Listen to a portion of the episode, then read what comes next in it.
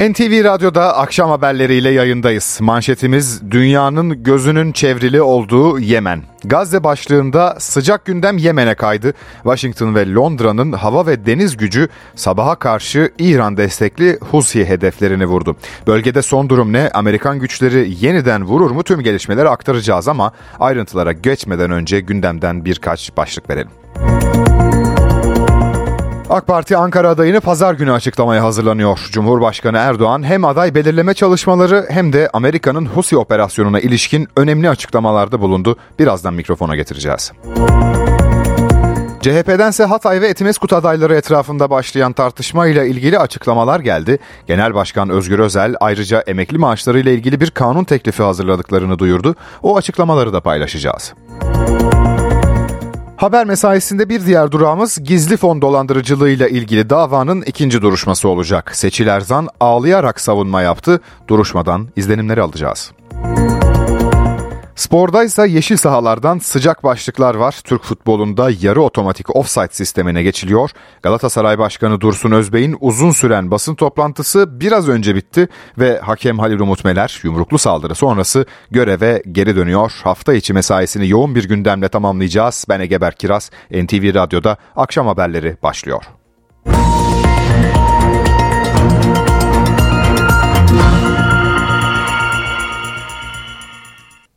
Gazze'den sonra dünyanın gözü Orta Doğu'da bir başka bölgeye en güneye çevrildi. Yemen'de İran destekli Husilerin ticari gemileri hedef alması sonrası Amerika ve İngiltere denizden ve havadan Husi hedeflerini vurdu. Operasyona Kızıldeniz'de kurulan çok uluslu görev gücü de destek verdi. Husilerse misilleme tehdidinde bulundu. Savaş uçakları havalandı, füzeler atıldı. Hedef Kızıldeniz'de uluslararası deniz ticaretini tehdit eden Yemen'deki Husilerdi. Amerika Birleşik Devletleri ile İngiltere'nin ortak saldırısında İran destekli Şii milislere ait 12'den fazla hedef vuruldu. Savaş uçakları, gemiler ve denizaltılar kullanıldı. Akdeniz'deki savaş gemilerinden Tomahawk füzeleri atıldı. Amerikan jetleri uçak gemilerinden havalandı. İngiltere ise Kıbrıs'taki üssünü kullandı. Güney Kıbrıs'taki Arotur üssünden havalanan tayfunlar iki hedefi vurdu. Saldırıya Avustralya, Bahreyn, Kanada ve Hollanda'da destek verdi. Husiler başkent Sana ile Saade ve Zamar şehirlerine hava saldırısı yapıldığını doğruladı. Görgü tanıklarına göre Sana Havaalanı'nın bitişindeki askeri üs, Taiz Havaalanı yakınlarında bir askeri tesis, Hudeyde'deki donanma üssü ve Hacca'daki askeri tesisler vuruldu. ABD Savunma Bakanı Lloyd Austin'in açıklamasına göre Husilerin elindeki dronlar, balistik füzeler, seyir füzeleri, kıyı radarları, gözetleme tesisleri imha edildi. Husilerin askeri sözcüsü 73 saldırı yapıldığını açıkladı. Bombardımanda 5 milisin öldüğü, 6'sının yaralandığı belirtildi. Açıklamada Amerika Birleşik Devletleri ile İngiltere'nin saldırısının yanıtsız kalmayacağı vurgulandı. Gazze Savaşı'nın başladığı 7 Ekim'den bu yana Husiler Kızıldeniz'de ticari gemileri hedef alıyordu. Aralık sonundan bu yana 27 gemi drone ve füze saldırısına uğradı. Operasyon bu saldırılara yanıt olarak düzenlendi. Amerika Birleşik Devletleri Başkanı Joe Biden, Husilerin ticari gemilere yönelik saldırılarına karşılık verdik dedi. ABD Başkanı Husi saldırılarından 50 ülkenin etkilendiğini, 2000'den fazla geminin rotasını değiştirmek zorunda kaldığını belirtti. Biden, gerektiğinde daha fazla önlem almaktan çekinmeyeceğim diye de ekledi. İngiltere Başbakanı Rishi Sunak da açıklama yaptı. Sınırlı, gerekli ve orantılı eylemlerde bulunduk dedi. Husilere karşı kurulan Amerika Birleşik Devletleri öncülüğündeki çok uluslu görev gücü ortak açıklama yaptı. Operasyonun meşru müdafaa hakkı çerçevesinde yapıldığı belirtildi. Amacımız Kızıldeniz'de istikrarı yeniden tesis etmek denildi.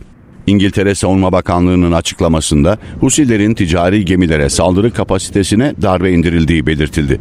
Saldırıya direniş ekseni olarak nitelenen ülke ve örgütlerden tepki geldi. Saldırıyı şiddetle kınayan İran'dan Yemen'in egemenliğinin ve toprak bütünlüğünün ihlalidir açıklaması geldi. Lübnan Hizbullah'ı ve Hamas da saldırıyı kınadı. Rusya Birleşmiş Milletler Güvenlik Konseyi'ni acil toplantıya çağırdı. Çin ise tüm taraflara Yemen'de çatışmanın yayılmasını önleme çağrısı yaptı.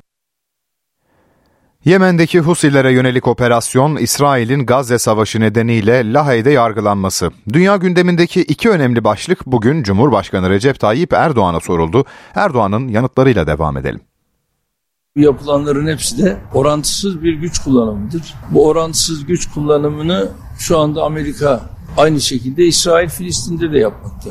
Tabii şu anda Kızıldeniz'i malum bunlar bir adeta kan gölüne çevirme hevesi içerisindeler. Ve Yemen Husilerle şu anda bütün güçlerini kullanmak suretiyle bölgede ister Amerika olsun ister İngiltere olsun onlara karşı gereken cevabı verdiğini ve vereceğini söylüyor. Ve Husilerin gerek Amerika'ya karşı gerek İngiltere'ye karşı çok başarılı savunmalar yaptığını, başarılı cevaplar verdiğini farklı kanallardan alıyoruz bizim vermiş olduğumuz bütün belgeler ciddi manada Lahey'de iş görüyor. Ve bu belgelerle İsrail orada mahkum olacaktır. Bunu bekliyoruz. Çünkü Lahey Adalet Divanı'nın adaletine de inanıyoruz. İsrail kimi aldatacak ya? Defa Netanyahu'nun kaçacak deliği yok. Savunacak hiçbir imkanı yok. Yani ben Cumhurbaşkanı Herzog'u bu noktada çok daha samimi bir havada görüyordum. Fakat son zamanlarda o da herhalde Netanyahu'ya özendi. Çok farklı açıklamalar yapmaya başladı. Cumhurbaşkanının gündeminde yerel seçimlerde vardı. Erdoğan AK Parti'nin Ankara Büyükşehir Belediyesi adayını pazar günü açıklayacaklarını söyledi.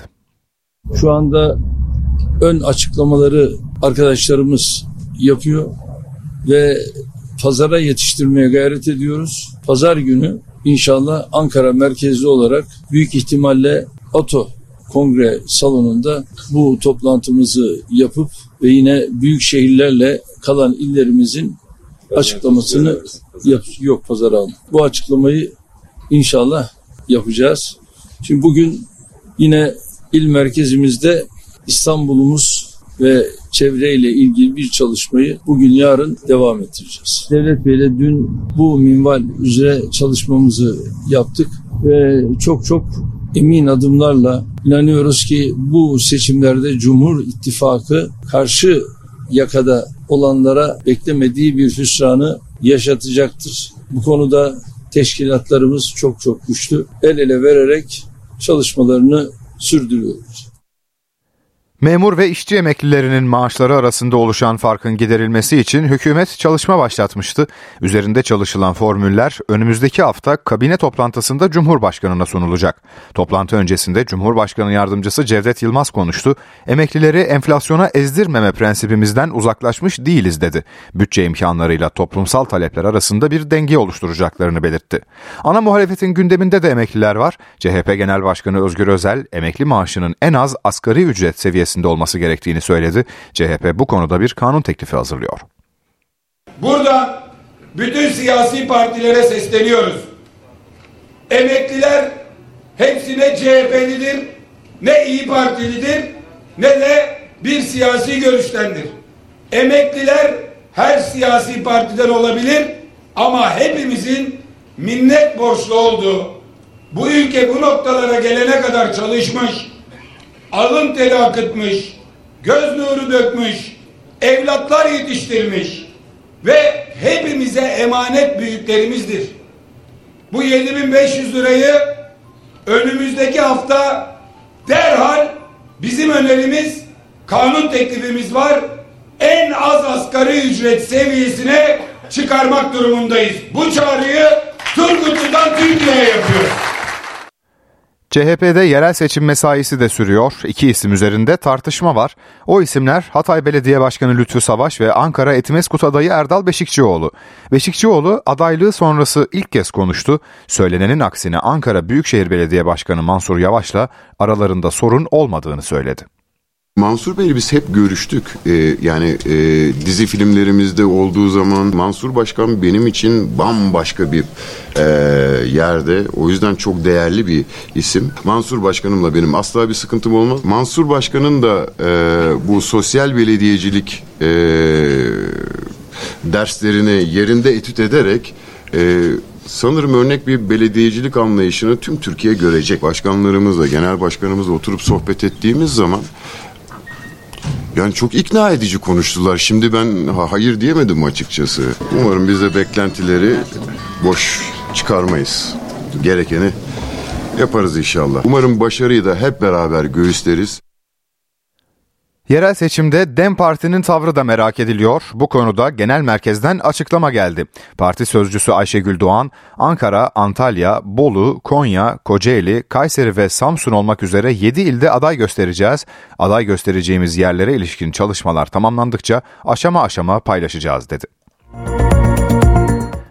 Gaffar Okkan cinayeti davasında Hizbullah üyeliğiyle yargılanan Ali Bilmez, Diyarbakır Bismil'den Hüdapar'ın belediye başkan adayı oldu. Ali Bilmez davada tutuklu yargılanıyordu. Hakkında örgüt üyeliği suçundan 15 yıla kadar hapis cezası istenen Ali Bilmez, tutuklu kaldığı süre göz önüne alınarak serbest bırakılmıştı. Hüdapar, Ali Bilmez'i Diyarbakır Bismil'de belediye başkan adayı olarak duyurdu. İsrail'in Gazze saldırılarında 14 hafta geride kaldı. Ölen Filistinlilerin sayısı 24 bine yaklaşırken siviller evlerini terk edip güvenli noktalarda çadır kamplarda yaşamaya çalışıyor. Ancak kamplarda yaşam çok zor. En büyük sıkıntı ise su. Bu durum salgın hastalık riskini de artırıyor. Su bulmak zor, temizlik koşulları sağlanamıyor. Gazze'nin orta ve kuzey kesimlerinden kaçanların sığındığı Refah'taki çadır kamplarda koşullar giderek güçleşiyor. Ebu Emşa ailesi de Refah'ta hayata tutunmaya çalışan ailelerden biri. Aile üyelerinin en büyük sıkıntısı hijyen koşullarını sağlayamamak. Su bulabilirsek banyo yapıyoruz. Bulamazsak yapamıyoruz. Suyu çocuklar getiriyor. Bazen sadece yemek pişirecek kadar getiriyorlar. Duş almayı yetecek kadar suyumuz olmuyor. Ayda bir kez yıkanabilirsek şanslıyız.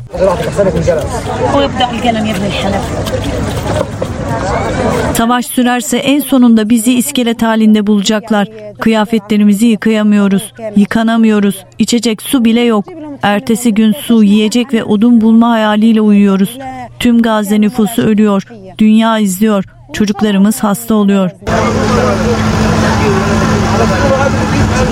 Sadece yarım kova su için saatlerce kuyrukta bekliyoruz. Çöplerin yanında yaşıyoruz, hasta oluyoruz, haftalarca yıkanamıyoruz.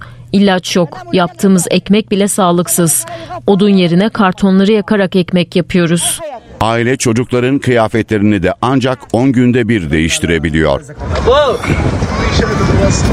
Diğer tüm çocuklar gibi yaşamaya hakkım var. Sığınacak bir yerimiz yok, su yok. Dünyada kimse böyle yaşamayı kabul etmez. Gazze'deki morglardan da dramatik görüntüler gelmeye devam ediyor. Gazze'de saldırılarını sürdüren İsrail, Lahey'de sanık sandalyesinde. Uluslararası Adalet Divanı'ndaki dava dün başlamış, davacı Güney Afrika ilk sunumunu yapmıştı. Bugünse İsrail savunma yaptı. Duruşmadan öne çıkan notları NTV temsilcisi Güldener Sonumut'tan dinleyelim.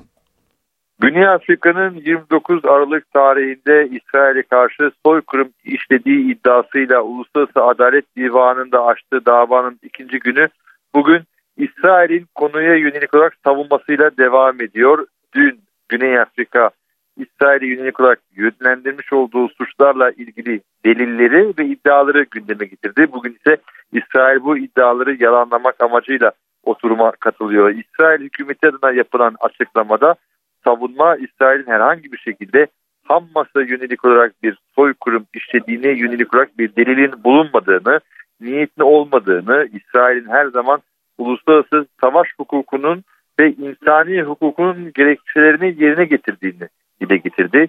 Bununla birlikte İsrail ile Güney Afrika arasında soykırım işlendiğine yönelik olarak herhangi bir belge, bilgi alışverişinde bulunmadığını, oysa Uluslararası Ceza Mahkemesi'nin sadece ve sadece bu tür iddialarla ilgili olarak önce iki devlet arasında ilişkileri ele alması gerektiğini, iki devlet arasında yaşanan ihtilafın ardından ancak Uluslararası Adalet Divanı'na konunun ele alınabileceğini hem usulden hem esastan iddiaları reddetti.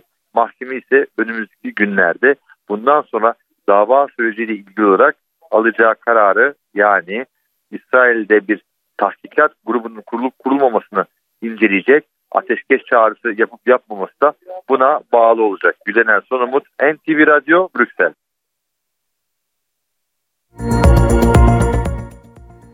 Fransa'da yeni başbakan Gabriel Attal kabinesini belirledi. Eski sevgilisini Dışişleri Bakanlığı görevine getirdi. Kültür Bakanlığı'na ise muhalefetten bir isim transfer edildi. Fransa'nın yeni kabinesini anlatalım. Fransa'nın en genç ve ilk eşcinsel başbakanı Gabriel Attal kabine seçimleriyle de tartışma yarattı. Fransa'nın Avrupa ve Dışişleri Bakanlığı görevine Cumhurbaşkanı Emmanuel Macron'un partisi Rönesans'ın lideri Stéphane Sejourne getirildi. 38 yaşındaki Sejourne Fransa'da 5. Cumhuriyet döneminin en genç Dışişleri Bakanı oldu. Sejourne'nin bir başka özelliği ise Attal'ın eski sevgilisi olması. Attal ve Sejourne birlikteliklerini 2018'de açıklamıştı. Çift resmen ayrıldıklarını açıklamasa da Attal geçtiğimiz Ekim ayında partneri olmadığını bildirmişti. Tartışma yaratan bir başka isim de Kültür Bakanlığı'na getirilen Raşida Dati oldu. Muhalefetteki Cumhuriyetçiler Partisi üyesi Dati, kabineye alınmasının ardından partisinden ihraç edildi. Emmanuel Macron'a yönelik sert eleştirileriyle tanınan Dati, daha önce eski Cumhurbaşkanı Nicolas Sarkozy döneminde Adalet Bakanı olarak görev yapmıştı. Yeni kabinede İçişleri, Finans, Savunma ve Adalet Bakanları değişmezken önceki kabinede Spor Bakanı olan Amelia Oudea Castera'nın çalışma alanı genişletildi.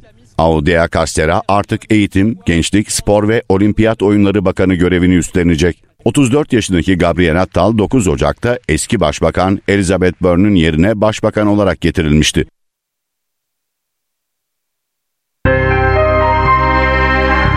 NTV Radyo Türkiye'nin konuştuğu günlerdir gazetelerin manşetlerini süsleyen olayda ikinci duruşma bugün görülüyor. Gizli fon dolandırıcılığı yaparak birçok ünlü futbolcuyu dolandırdığı iddia edilen Seçil Erzan ağlayarak savunma yaptı, dikkat çeken ifadeler kullandı. Duruşma notlarını NTV muhabiri Osman Terkan aktarıyor. Evet saat 11'de başlamıştı. İkinci duruşma 6 saattir de devam ediyor. Yarım saatlik bir e, ara verildi e, ve duruşma Seçil Erzan'ın savunmasıyla e, başlamıştı ki kurduğu Ponzi sisteminin detaylarını anlattı. İlk olarak e, mahkeme e, başkanına, mahkeme heyetine e, her şeyin başlangıcı olarak 2012 yılını e, işaret etti ki borsada 2 milyon lira kaybettiğinden bahsetti ve bu parayı telafi etmek için de Ponzi sarmalına nasıl e, girdiğini e, anlattı. Çevresinden e, para topladığını, borç aldığını e, ve e, parayı ilk olarak özel bankacılık sistemi içinde e, değerlendirdiğinden e, bahsetti ama ilerleyen e, süreçte tüm hesaplar karıştı e, dedi ve e, hesaplardaki açığı kapatmak için de 2020 e, yılından itibaren parayı topladığı parayı sistem dışı yapmaya başladığını anlattı ki işte bu yıllarda da e, 2020 yılı sonrasında da futbolcularla e, arasındaki para trafiğinin e, başladığını, bu süreçte bu para trafiğinin başladığından e, bahsetti. Emre Çolak, eski futbolcular Emre Belezoğlu yine Arda Turan'dan para aldığını belirtti. Selçuk İnan'dan gizli bir işlem yapılıp para kazanılıyor, kazanılıyor deyip para aldığını anlattı. Kimseye Fatih Terim fonu, Hakan Ateş fonu var demedim e, şeklinde bir ifadesi oldu. Semih Kaya ile olan e, para trafiğini, para ilişkisini anlattı ki 1 milyon 300 bin e, dolar aldığını söyledi ki e, Semih Kaya'nın daha fazla para istemesi üzerine de bu kez futbolcu, eski futbolcu Ayhan Akman'la iletişime geçtiğini, gizli işlemler var diyerek de Ayhan Akman'dan para aldığını e, anlattı. En çok e, para kaptıran isim Arda Turan'dı. E, yaklaşık 7,5 milyon dolar. E, Emre Belezoğlu bir diğer isim 4 milyon e, 200 bin dolarını kaptırmıştı. Her iki isim de e, duruşmaya e, mazeret e, bildirerek e, katılmadı. E, şunu belirtelim. E, kırık cep telefonu e, tamir edilmişti. İçinden 180 binden fazla e, mesaj çıkmıştı. Bu mesajlar e, yine soruldu. 553 sayfalık bir bilirkişi e, raporu hazırlanmıştı. E, bu rapor e, dahildi. O mesajlar e, soruldu Seçil Erzan'a. Şu an için e, çapraz sorgusu devam ediyor ama e, kimsi, e, kimisine fon dedim, e, kimisine gizli işlem e, dedim, kimisine de e, saklama e, dediğim şeklinde bir ifadesi oldu aldığı e, paralarla ilgili olarak. E, ilk duruşmada mahkeme e, heyeti yine eski futbolcu Semih Kaya ile e, birlikte e, 10 kişinin zorla getirilmesine e, karar vermişti. Semih e, Kaya duruşma e, salonunda e, ilerleyen dakikalarda da yine e, tanık sıfatıyla bu 11 kişinin e, ifade vermesi bekleniyor. E, duruşma, ikinci duruşma 6 saattir devam ediyor. Ayrıntıları Osman Terkan'dan aldık. Dolandırıcılık ve suç örgütüne üye olmak suçlarından tutuklanan Bahar ve Nihal Candan kardeşlerle ilgili yeni bir operasyon yapıldı. 6 kişi gözaltına alındı, 3'ü tutuklandı. İddiaya göre suç örgütü sosyal medya paylaşımlarıyla ünlü olan Candan kardeşleri reklam amaçlı kullandı, yemekli toplantılara götürdü. Bu yolla tuzağa düşürülen kişiler devlet kurumlarından ihale yoluyla alınan otomobilleri ucuza satma yalanıyla dolandırıldı. Operasyonun son ayağında 3 kişi tutuklandı. 18 yaşındaki Merve Şevval Elmas üniversite eğitimi için gittiği Antalya'da kayboldu. Gençten bir haftadır haber yok. Ailesi çaresizce bekliyor. En son Düden Şelalesi'ne doğru yürürken görüldü. 18 yaşındaki üniversiteliden tek bir iz yok. Ailesi umutla gelecek iyi haberi bekliyor. Şu ana kadar bir haber alamadık. Yurduna gittim, eşyalarına baktım. Herhangi bir not, hiçbir iz bırakmamış. Antalya'da okuyan Merve Şevval Elmas, Akdeniz Üniversitesi Gastronomi Bölümü öğrencisiydi. Ailesi 4 Ocak'tan beri ona ulaşamayınca kayıp başvurusunda bulundu. Kamera kayıtları incelendiğinde gencin yurttan çıktığı tek başına sahile gittiği görüldü. Merve'yi bulmak için sahil güvenlik ekipleri denizde arama başlattı. Eşyaların hepsi duruyor, bilgisayarı duruyor. Kendi harçlıklarından biriktirdiği çeyrekleri vardı. Onları da almamış yanına hani belki parasını aldı acaba bir yerlere mi sığınmak istedi başını mı dinlemek istedi. Doğum günü birkaç hafta önceydi. Ailesi ona sürpriz olsun diye pasta göndermişti. Üniversite arkadaşları da onun başarılı bir öğrenci olduğunu, okulda problemi olmadığını söylüyor. Allah rızası için haberdar et eğer yaşıyorsan umut varız. Aile umutla kızlarının hayatta olduğuna dair bir iz bekliyor. Onu görenlerin ise polisle bilgi paylaşmasını istiyor. Türkiye genelinde önemli operasyonlar var. Yasa dışı bahis oynatanlara ve bilişim sistemlerini kullanarak dolandırıcılık yapanlara yönelik siber göz operasyonu sürüyor. 16 ilde baskın düzenlenmişti.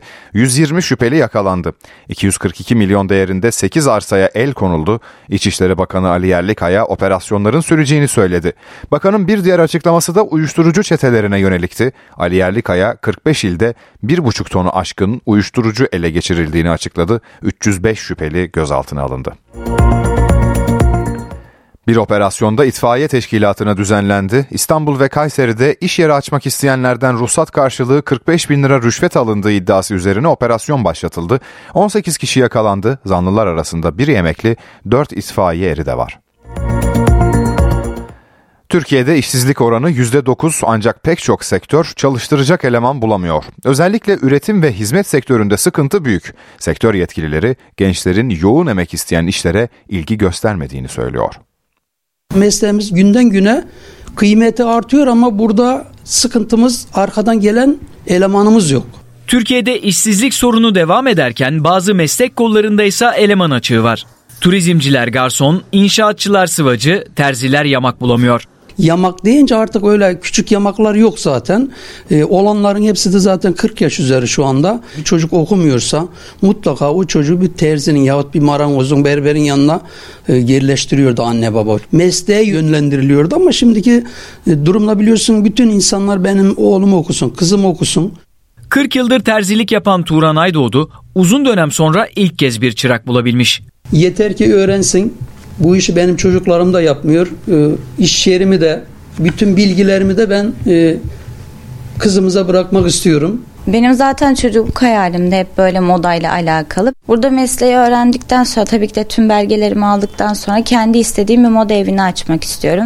Giyim sektöründe çok daha büyük üretim yapan şirketlerde de nitelikli eleman arayışı var. Tasarım ve ARGE ve pazarlamaya şu an için ciddi iş gücü insanlar arıyoruz. E burada bunun yanında tabii bilişim ve teknolojiyle de arayışlarımız var. Önümüzdeki dönem özellikle Eylül ayından sonra talebin daha artacağını düşünüyoruz. Belki Eylül'den sonra talep geldiği zaman üretimsel anlamda veya bu iş gücü anlamında sorun yaşayabiliriz. Giyim Sanayicileri Birliği sektöre yakın gençleri doğru yönlendirmek için çalışmalar da yürütüyor. Çocuklarımızın doğru bölüm, doğru okulları seçerek de hem hayatlarındaki zamanı doğru bir şekilde değerlendirip hem de ailelerine yük olmamaları gerekiyor. Sektör temsilcilerine göre yaşanan ara eleman sıkıntısı büyüme rakamlarına da etki edebilir. Kocaeli'de o Ağustos ayında Toprak Mahsulleri Ofisi silolarında meydana gelen patlamada 2 kişi yaşamını yitirmiş, 10 kişi de yaralanmıştı. Patlamayla ilgili bilirkişi raporu tamamlandı. Raporda patlamaya yol açan ihmaller zinciri tek tek sıralandı. Silolardaki tozlar düzenli olarak temizlenmedi. Elektrik tesisatındaki eksikler belirlenmesine rağmen giderilmedi. Sorunlar yetkililer tarafından dikkate alınmadı. İki işçinin öldüğü 10 kişinin de yaralandığı silo patlamasında TMO ve taşeron firma asli kusurlu bulundu. Olay Ağustos ayında Kocaeli Derinceki Toprak Mahsulleri Ofisi'nde meydana geldi. Silolara gemiden tahıl yüklemesi yapıldığı sırada büyük bir patlama oldu. Hazırlanan bilirkişi raporunda patlamanın oluş anına dikkat çekildi. Toz sıkışması nedeniyle 5. katta başlayan yangın hızla büyüdü.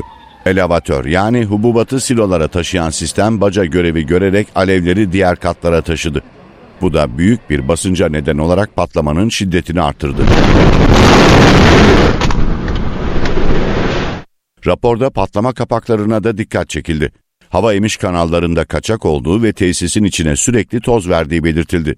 Ayrıca elevatör içi alev algılama sensörüyle yangın söndürme sistemlerinin kullanılmadığı ifade edildi. Patlamadan koruma dokümanındaki uyarıların yetkililer tarafından dikkate alınmadığına vurgu yapıldı. Tesisteki ihmaller bunlarla da sınırlı değil.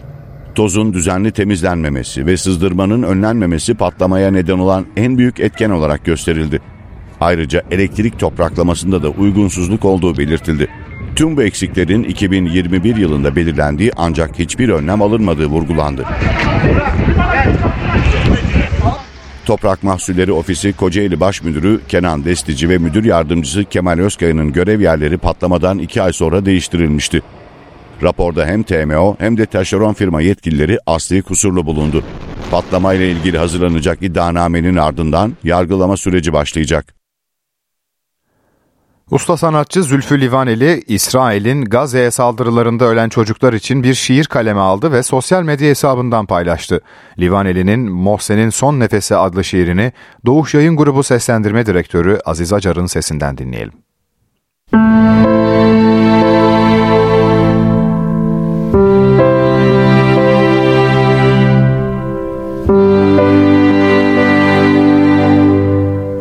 Duydunuz mu bilmem.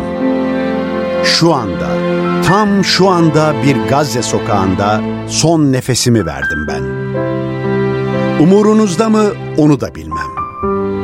Ama bir dakika önce ayaktaydım. Şimdi paramparça yerdeyim ben. Geçen hafta amcam, dün annem, bugün kardeşim ve ben. Üstelik niye öldüğümüzü bile bilmeden. Tik tak, tik tak, tik ve çekildi tetik. Şu anda, şu saniyede bir ölüyüm artık ben. Gazze'nin bir sokağında oyun oynarken, ruhsuz bir sayıya dönüşen, haberlere 20 bin küsur diye geçen, işte o küsurum ben. Said'in kardeşi, Hasna'nın oğlu Mohsen. Ey analar, ey babalar, hayır duanızı eksik etmeyin üstünüzden.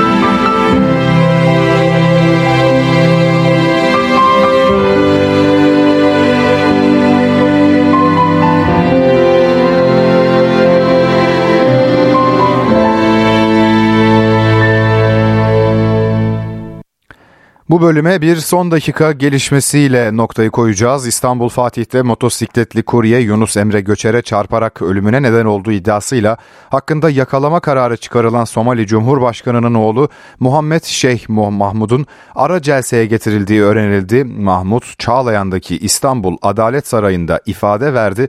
Ardından hakkındaki yakalama kararı kaldırıldı. Tekrar edelim. Ee, Motokuryeli, e, motosikletli kurye Yunus Emre Göçer e, vefat etmişti ve e, Somali Cumhurbaşkanı'nın oğlu Muhammed Şeyh Mahmud'un e, ara celseye getirildiği öğrenildi. Mahmud Çağlayan'daki İstanbul Adalet Sarayı'nda ifade verdi. Ardından hakkındaki yakalama kararı da kaldırıldı. NTV Radyo, Türkiye'nin haber radyosu.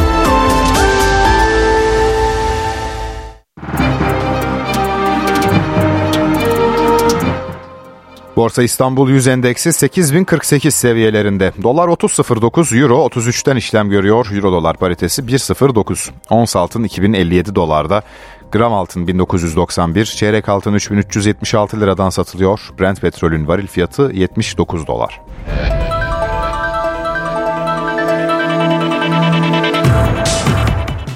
Dursun Özbek Sivas Spor maçının hakemi Zorbay Küçük ve VAR hakemi Alper Ulusoy'a tepki gösterdi. Galatasaray Başkanı kararlarda standart yok ama biz yine de şampiyon olacağız dedi. Biz sahada kalmak, orada kazanmak istiyoruz. Ama planlı ve sistematik bir şekilde sahanın dışına çekilmeye çalışıyorlar, çalışıyorlar, çalışıyorlar. Zorbay Küçük'ün yönettiği maçlarda değerli rakibimiz Fenerbahçe'nin puan ortalaması 2.36. Galatasaray maçlarında yönetmiş. Galatasaray'ın puan ortalaması da 1.75. Var hakemine geliyoruz. Var hakemi Sayın Alper Ulusoy ilk ve tek 6 saniye kuralını Galatasaray'a uygulayan hakem.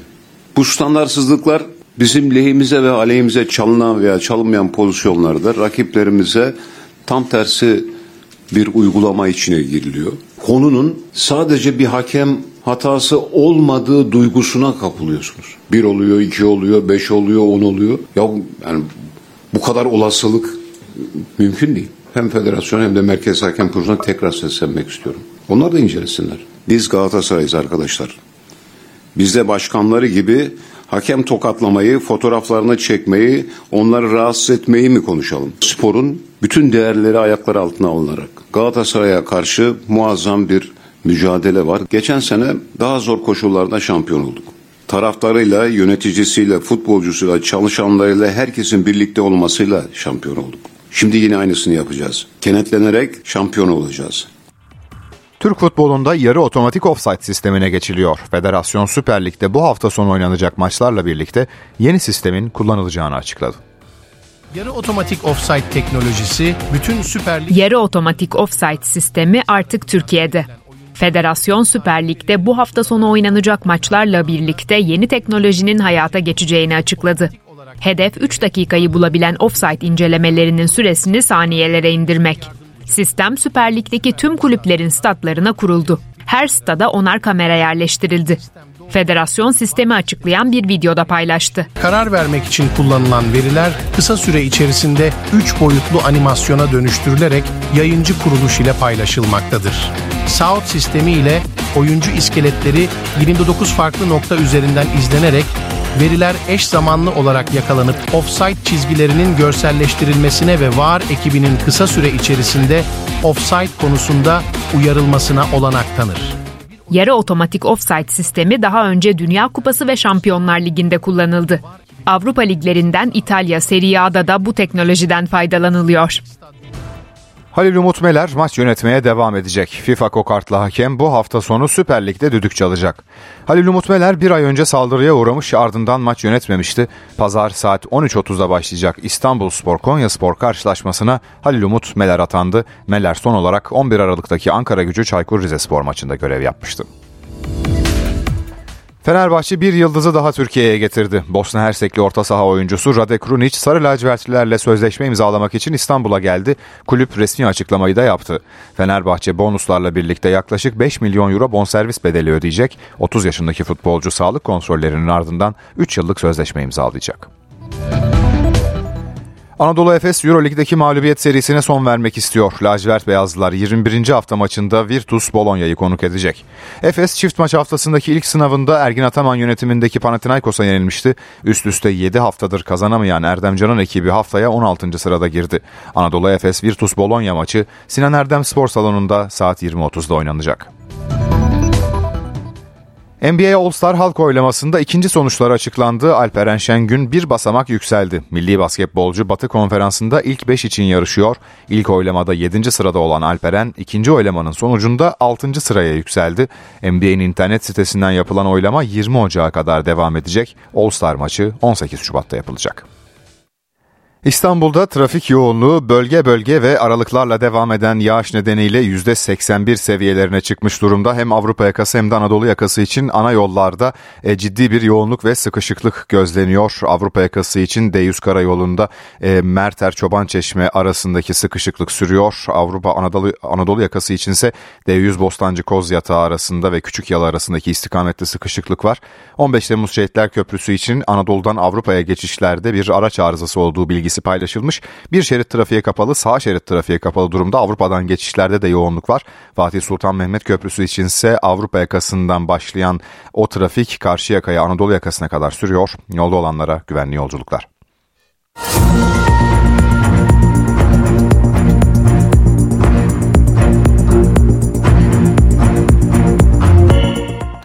NTV Radyo'da haberlerle yayındayız. İstanbul'da karıştığı ölümlü trafik kazası sonrası ülkeden ayrılan Somali Cumhurbaşkanı'nın oğlu Muhammed Hasan Mahmut Türkiye'ye döndü.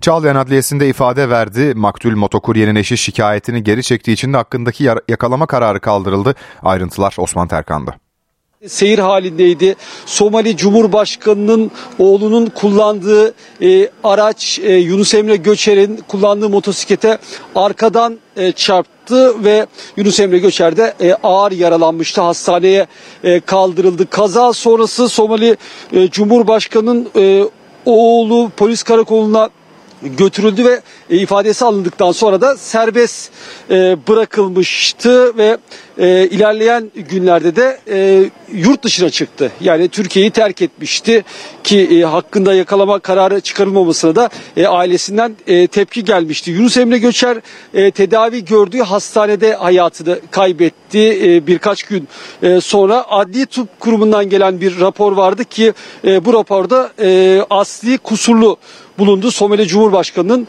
e, oğlu ve hakkında yakalama kararı çıkarıldı. Bu e, rapordan e, sonra e, avukatı ve eşi serbest bırakılmasına tepki göstermişlerdi ama eşi daha sonraki e, süreçte e, şikayetinden vazgeçti. Önümüzdeki salı günü e, duruşma vardı. Dava görülecek ki e, 6 yıla kadar hapsi isteniyordu Somali e, Cumhurbaşkanı'nın e, oğlunun e, ama işte dur, duruşma e, öncesinde e, Hasan şey Said e, buraya geldi.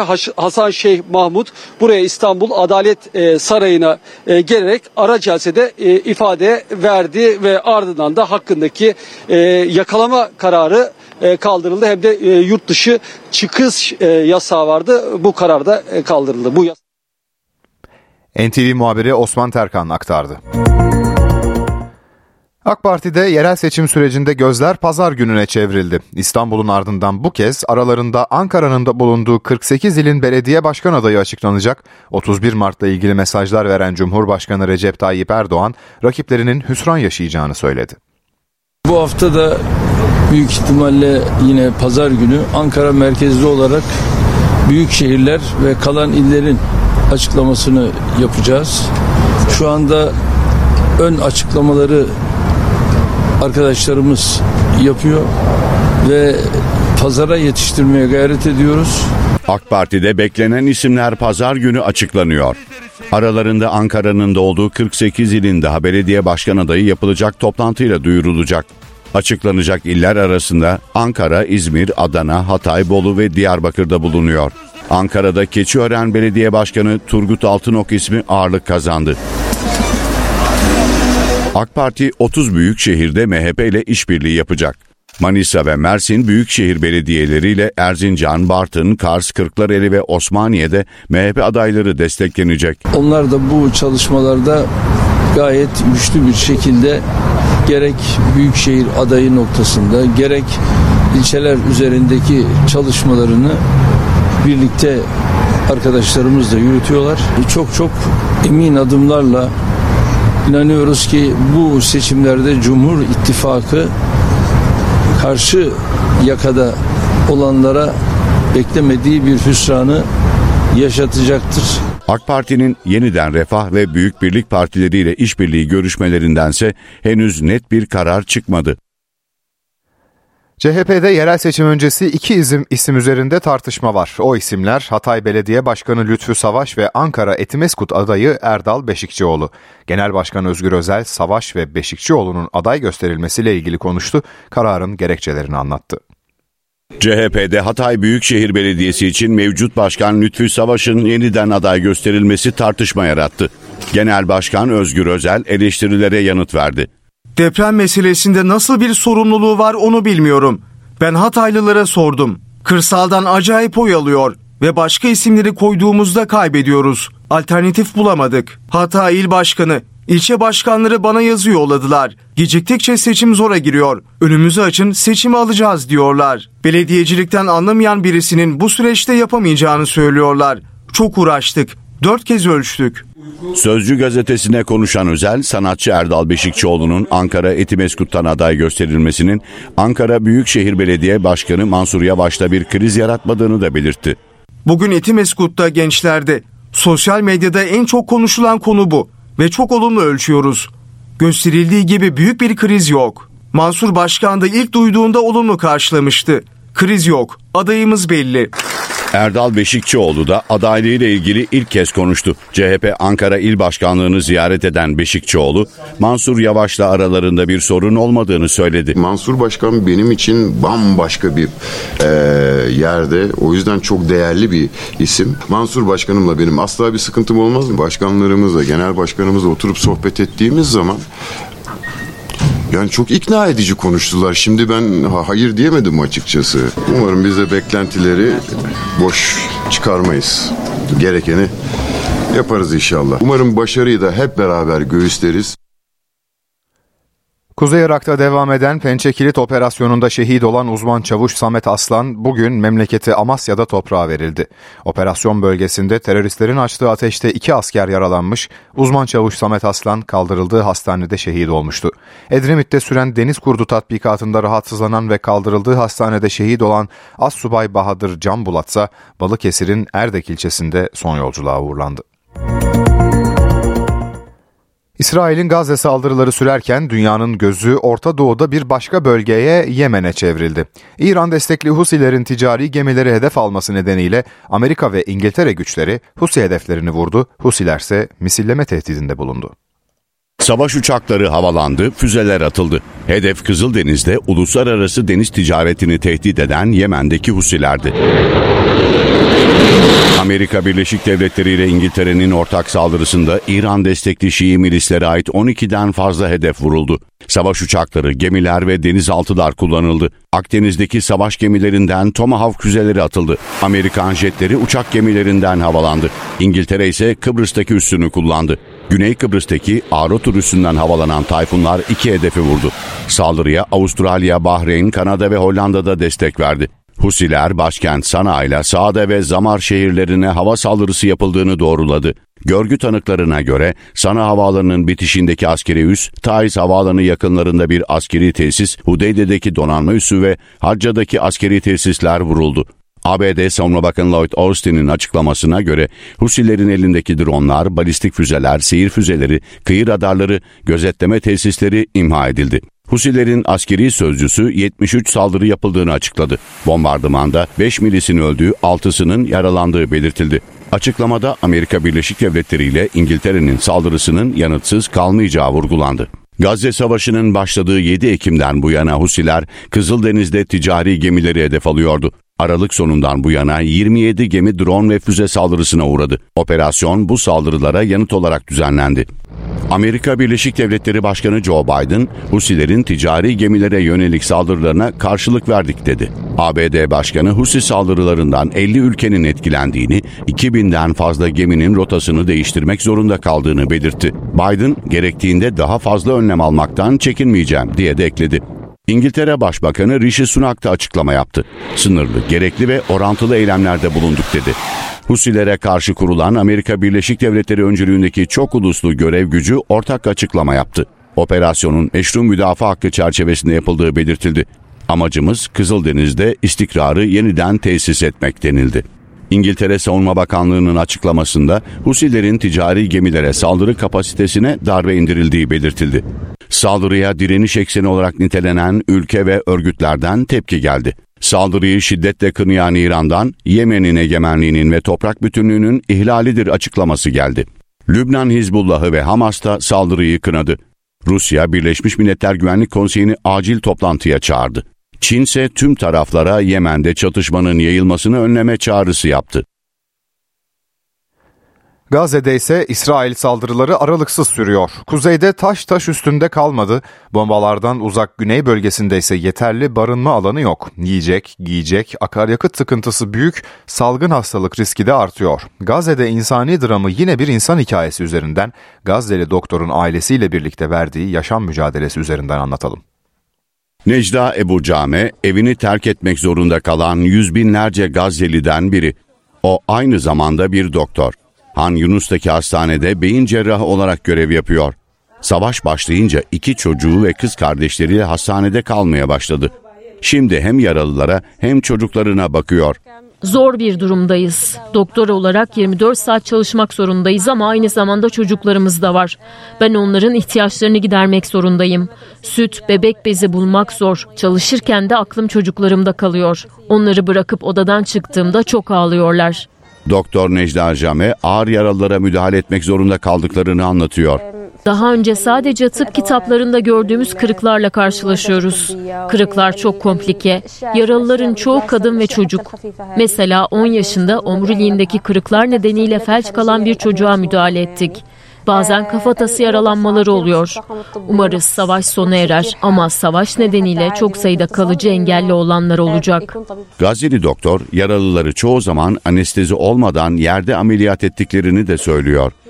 Durum gerçekten kötü. Sağlık çalışanı eksikliği var. Bazen bir doktor tüm gün çalışmak zorunda kalıyor. Mesela bir cerrah tüm gün çalışıyor. Çoğu hastaya genel anestezi olmadan müdahale ediyoruz. Ameliyathanelerde yer yok. Hastane yataklarında ameliyat yaptığımız oluyor. Hatta çoğu zaman yatak bile olmuyor. Ameliyatları yerlerde yapıyoruz. 4 aydır Gazze'yi vuran İsrail, Lahey'de sanık sandalyesinde. Uluslararası Adalet Divanı'ndaki dava dün başlamış, davacı Güney Afrika ilk sunumunu yapmıştı, bugünse İsrail savunma yaptı, soykırım suçlamalarını reddetti.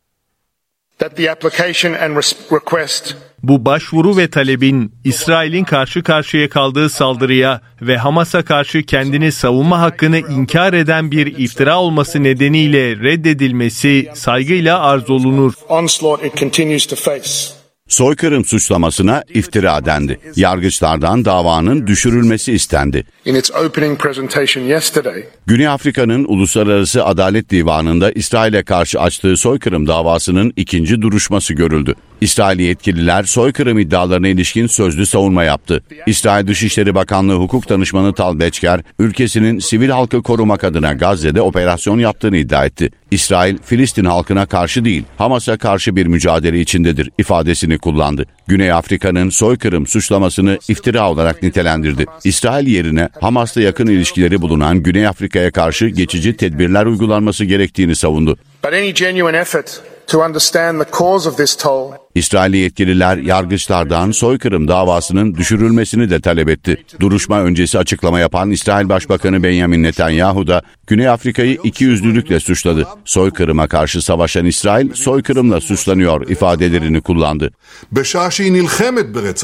Merkezi Hollanda'nın Lahey şehrinde yer alan Uluslararası Adalet Divanı'ndaki duruşma canlı yayınlanırken mahkeme binası önünde de yine büyük bir kalabalık vardı. Filistin yanlısı göstericiler ellerinde bayraklarla davayı takip etti.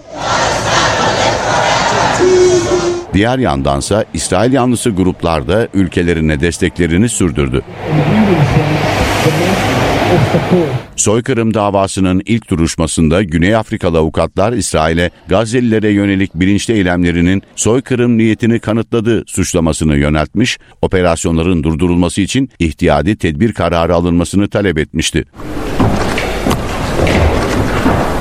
Mahkeme kararının açıklanması için hakimleri bağlayan herhangi bir son tarih bulunmuyor. Ancak Uluslararası Adalet Divanı'nın önceki yargılamalarına bakıldığında soykırım gibi aciliyet gerektiren durumlarda davaların birkaç hafta içinde sonuçlandığı görülüyor. Döviz kurunda güncellemeye gidildi ancak eczanelerde ilaç sıkıntısı bitmedi. Firmalar ilaçları kısıtlı veriyor. Antibiyotikler, büyüme hormonları, kanser ilaçları. Eczanelerde birçok ilaca erişimde sorun yaşanıyor. Hekimlerin sıklıkla tercih ettiği ve yazdığı antibiyotik e, markasının şu anda ben e, en son rafımda ne zaman gördüm hatırlamıyorum. E, kanser ilaçları zaten hep sıkıntı yaşadığımız ürünlerden bir tanesi. Tüp bebek ilaçları yine hiç bulamadığımız eczane eczane dolaşıp da e, işte gebe kalmak isteyen hastalara yardım etmeye çalıştığımız ürünler. Rahatsızsın ve tedavi için uğraşıyorsun. Dönüyorsun e, ilacı bulamıyorsun yani olacak şey mi? Annem demans hastası da onun ilacını bulamıyorum. Serum bulamıyorum. Bütün eczanelere baktım Sarıyer'de hiçbirini bulamadım şu anda. E, serum, eczane dolaştınız? En az 20 antibiyotikler, büyüme hormonları, ağrı kesiciler, e, astımlı çocukların kullandığı inhalere kadar hala yoklar devam ediyor. Kendi çocuğunun, annesinin, babasının ilacını temin edemeyen, bulamayan meslektaşlarımız var. Eczacılara göre sıkıntının nedeni reel kurun altında kalan fiyatlamadan ilaç firmalarının memnun olmaması. Yeni yılla birlikte eczacılara yansıyan bir sorun daha var ilaç kuruyla reel kur arasındaki fark hala yarı yarıya gibi neredeyse.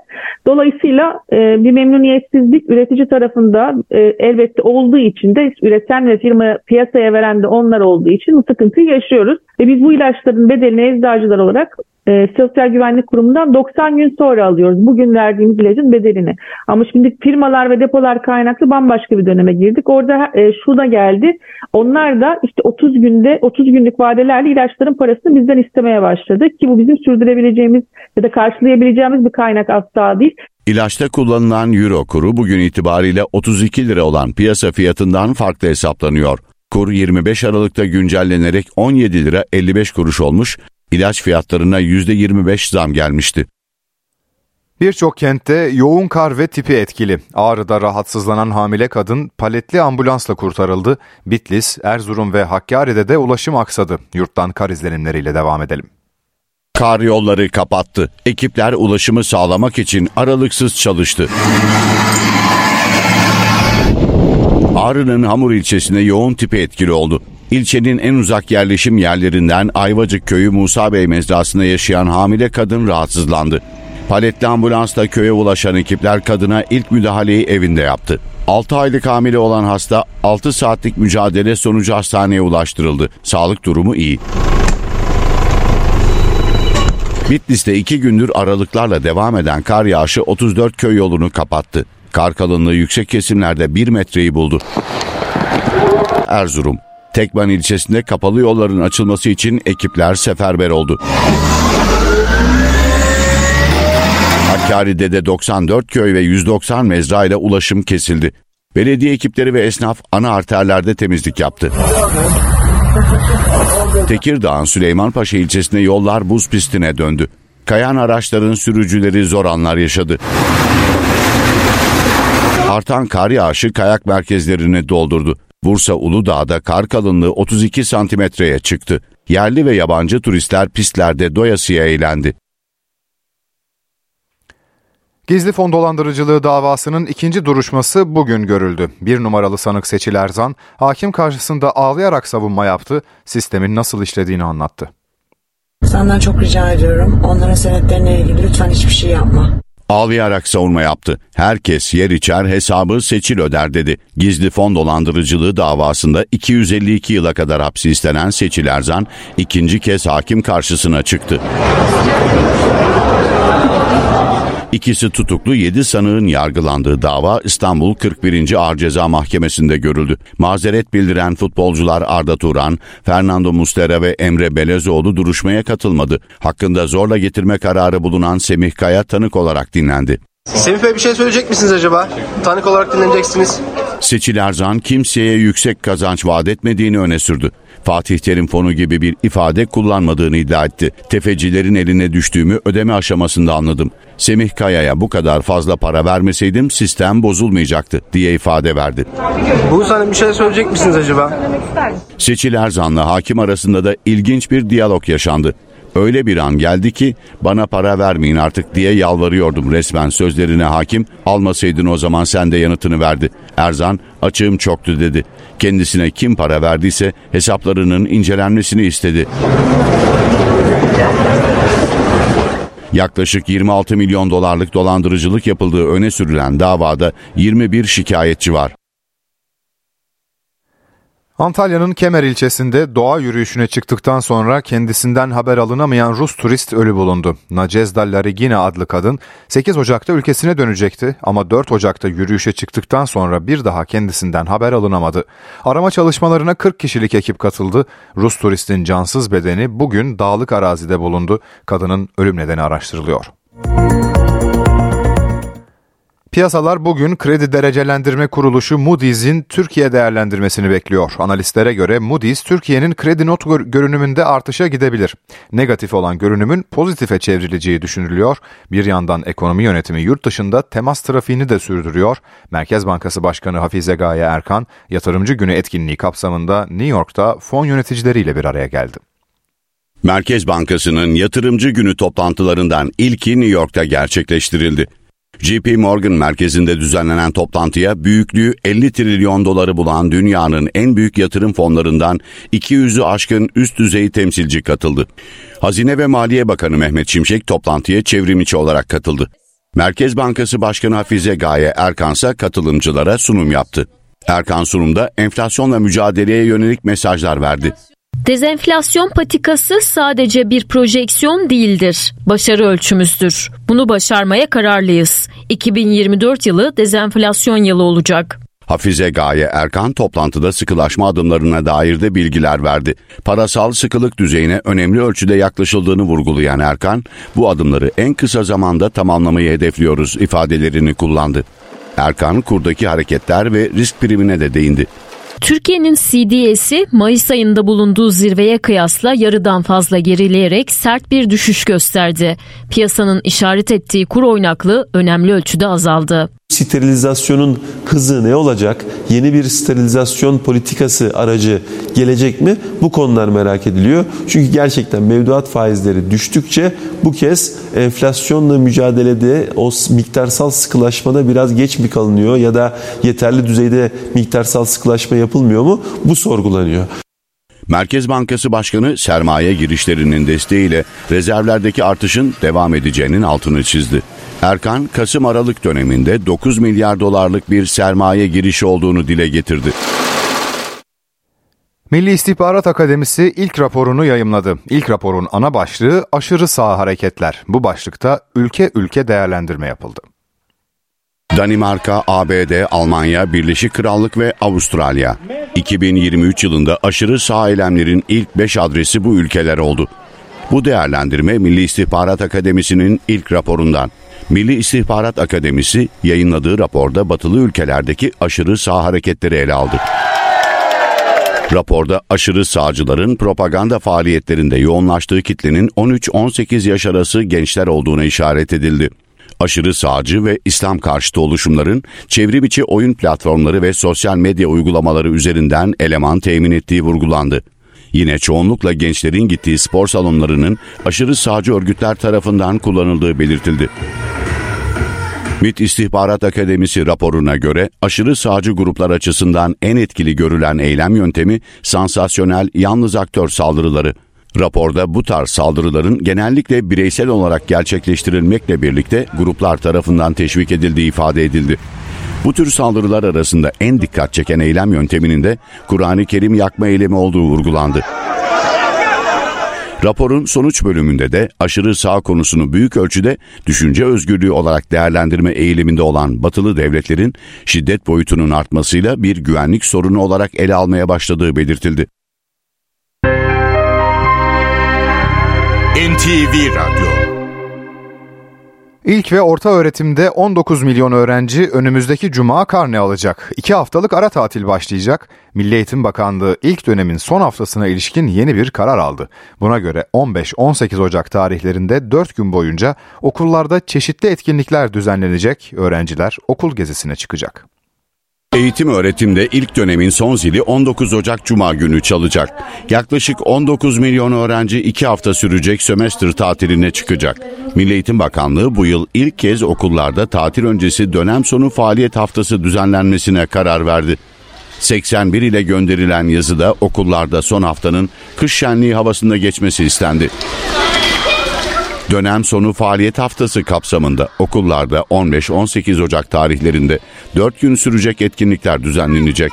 Öğrenciler sanatsal, bilimsel, kültürel ve sportif faaliyetlere katılacak. Bu sayede öğrencilerin keyifli ve öğretici bir haftayla dönemi bitirmesi sağlanacak. Yapılacak etkinliklerde öğrencilerin dil bilgisi ve hitabet yeteneklerinin geliştirilmesi, yeteneklerini sergileme fırsatı bulması, paylaşma ve takım çalışmasının önemini öğrenmesi hedefleniyor. Hafta boyunca düzenlenecek etkinlikleri öğretmenler ve öğrenciler birlikte organize edecek. Bakanlık örnek bir etkinlik takvimi de okullara gönderdi. Takvimde bilgi yarışması, kelime oyunu, hitabet, kitap okuma gibi öğretici etkinliklere yer verildi. Bunların yanı sıra kermes, yetenek paylaşım saati, komedi saati, oyun saati ve dönem sonu gösterileri düzenlemesi de önerildi. Bakanlık karne öncesi son gün olan 18 Ocak Perşembe günü ise Gezi Günü etkinliği yapılmasını önerdi.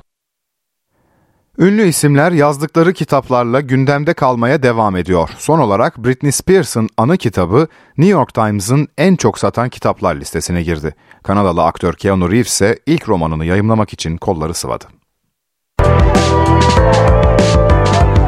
Britney Spears, Keanu Reeves, Prince Harry. Kitap yazmak, şov dünyasının yıldızları arasındaki popülerliğini korumaya devam ediyor. Kulvarları ayrı ünlü isimler yazdıkları kitaplarla gündemden düşmüyor. Prince Harry'nin milyonlarca satış yapan ve bestseller olan 416 sayfalık anı kitabı Spare, hem kendinin hem de yayın evinin yüzünü güldürmüştü. Şimdilerde benzer mutluluğu Britney Spears, hayatının bilinmeyenlerini anlattığı anı kitabı İçimdeki Kadınla yaşıyor. 24 Ekim'de raflardaki yerini alan ve Spears'ın dikkat çeken söylemleriyle gündemden düşmeyen kitap, 2 milyon satış rakamına ulaşarak New York Times'ın en çok satanları arasına girdi. You? Kanadalı aktör Keanu Reeves de Britanyalı yazar China Mieville ile işbirliği yaparak bu yıl ilk romanını yayımlamak için kolları sıvadı. Ortak romanın adının The Book of Elsewhere, başka yerlerin kitabı olması planlanıyor. Ölümsüz bir savaşçının ölümsüzlüğünü anlamak için çıktığı bin yıllık yolculuğu konu alan roman, 23 Temmuz'da Britanya'nın meşhur yayın evi Penguin tarafından yayımlanacak.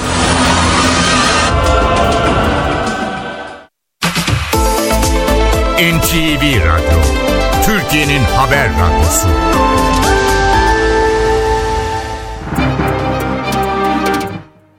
Borsa İstanbul 100 endeksi 7986 seviyelerinde. Dolar 30 lira 9 kuruş, Euro 33 lira 6 kuruştan işlem görüyor.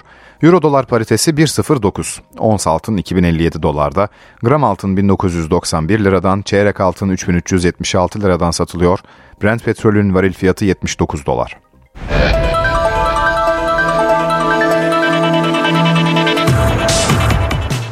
Dursun Özbek Sivas Spor maçının hakemi Zorbay Küçük ve VAR hakemi Alper Ulusoy'a tepki gösterdi. Galatasaray Başkanı kararlarda standart yok ama biz yine de şampiyon olacağız dedi. Biz sahada kalmak, orada kazanmak istiyoruz. Ama planlı ve sistematik bir şekilde sahanın dışına çekilmeye çalışıyorlar, çalışıyorlar, çalışıyorlar.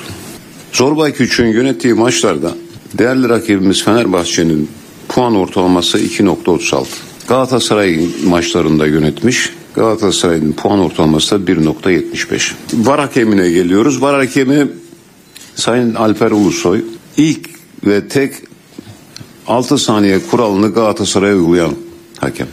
Bu standartsızlıklar bizim lehimize ve aleyhimize çalınan veya çalınmayan pozisyonlarda rakiplerimize tam tersi bir uygulama içine giriliyor. Konunun sadece bir hakem hatası olmadığı duygusuna kapılıyorsunuz. Bir oluyor, iki oluyor, beş oluyor, on oluyor. Ya yani bu kadar olasılık mümkün değil. Hem federasyon hem de merkez hakem kuruluna tekrar seslenmek istiyorum. Onlar da incelesinler. Biz Galatasaray'ız arkadaşlar. Biz de başkanları gibi hakem tokatlamayı, fotoğraflarını çekmeyi, onları rahatsız etmeyi mi konuşalım? Sporun bütün değerleri ayaklar altına alınarak Galatasaray'a karşı muazzam bir mücadele var. Geçen sene daha zor koşullarda şampiyon olduk. Taraftarıyla, yöneticisiyle, futbolcusuyla, çalışanlarıyla herkesin birlikte olmasıyla şampiyon olduk. Şimdi yine aynısını yapacağız. Kenetlenerek şampiyon olacağız. Türk futbolunda yarı otomatik offside sistemine geçiliyor. Federasyon Süper Lig'de bu hafta sonu oynanacak maçlarla birlikte yeni sistemin kullanılacağını açıkladı. Yarı otomatik offside teknolojisi bütün Süper Lig Yarı otomatik offside sistemi artık Türkiye'de. Federasyon Süper Lig'de bu hafta sonu oynanacak maçlarla birlikte yeni teknolojinin hayata geçeceğini açıkladı. Hedef 3 dakikayı bulabilen offside incelemelerinin süresini saniyelere indirmek. Sistem Süper Lig'deki tüm kulüplerin statlarına kuruldu. Her stada onar kamera yerleştirildi. Federasyon sistemi açıklayan bir videoda paylaştı. karar vermek için kullanılan veriler kısa süre içerisinde 3 boyutlu animasyona dönüştürülerek yayıncı kuruluş ile paylaşılmaktadır. South sistemi ile oyuncu iskeletleri 29 farklı nokta üzerinden izlenerek veriler eş zamanlı olarak yakalanıp offside çizgilerinin görselleştirilmesine ve VAR ekibinin kısa süre içerisinde offside konusunda uyarılmasına olanak tanır. Yarı otomatik offside sistemi daha önce Dünya Kupası ve Şampiyonlar Ligi'nde kullanıldı. Avrupa liglerinden İtalya Serie A'da da bu teknolojiden faydalanılıyor. Halil Umut Meler maç yönetmeye devam edecek. FIFA kokartlı hakem bu hafta sonu Süper Lig'de düdük çalacak. Halil Umut Meler bir ay önce saldırıya uğramış ardından maç yönetmemişti. Pazar saat 13.30'da başlayacak İstanbul Spor Konya Spor karşılaşmasına Halil Umut Meler atandı. Meler son olarak 11 Aralık'taki Ankara gücü Çaykur Rizespor maçında görev yapmıştı. Fenerbahçe bir yıldızı daha Türkiye'ye getirdi. Bosna Hersekli orta saha oyuncusu Rade Krunic sarı lacivertlilerle sözleşme imzalamak için İstanbul'a geldi. Kulüp resmi açıklamayı da yaptı. Fenerbahçe bonuslarla birlikte yaklaşık 5 milyon euro bonservis bedeli ödeyecek. 30 yaşındaki futbolcu sağlık kontrollerinin ardından 3 yıllık sözleşme imzalayacak. Anadolu Efes Euroleague'deki mağlubiyet serisine son vermek istiyor. Lacivert Beyazlılar 21. hafta maçında Virtus Bolonya'yı konuk edecek. Efes çift maç haftasındaki ilk sınavında Ergin Ataman yönetimindeki Panathinaikos'a yenilmişti. Üst üste 7 haftadır kazanamayan Erdemcan'ın ekibi haftaya 16. sırada girdi. Anadolu Efes Virtus Bologna maçı Sinan Erdem Spor Salonu'nda saat 20.30'da oynanacak. NBA All-Star halk oylamasında ikinci sonuçları açıklandı. Alperen Şengün bir basamak yükseldi. Milli basketbolcu Batı Konferansı'nda ilk 5 için yarışıyor. İlk oylamada 7. sırada olan Alperen ikinci oylamanın sonucunda 6. sıraya yükseldi. NBA'nin internet sitesinden yapılan oylama 20 Ocağı kadar devam edecek. All-Star maçı 18 Şubat'ta yapılacak. NTV Radyo'da haber ve hayat var. Hayat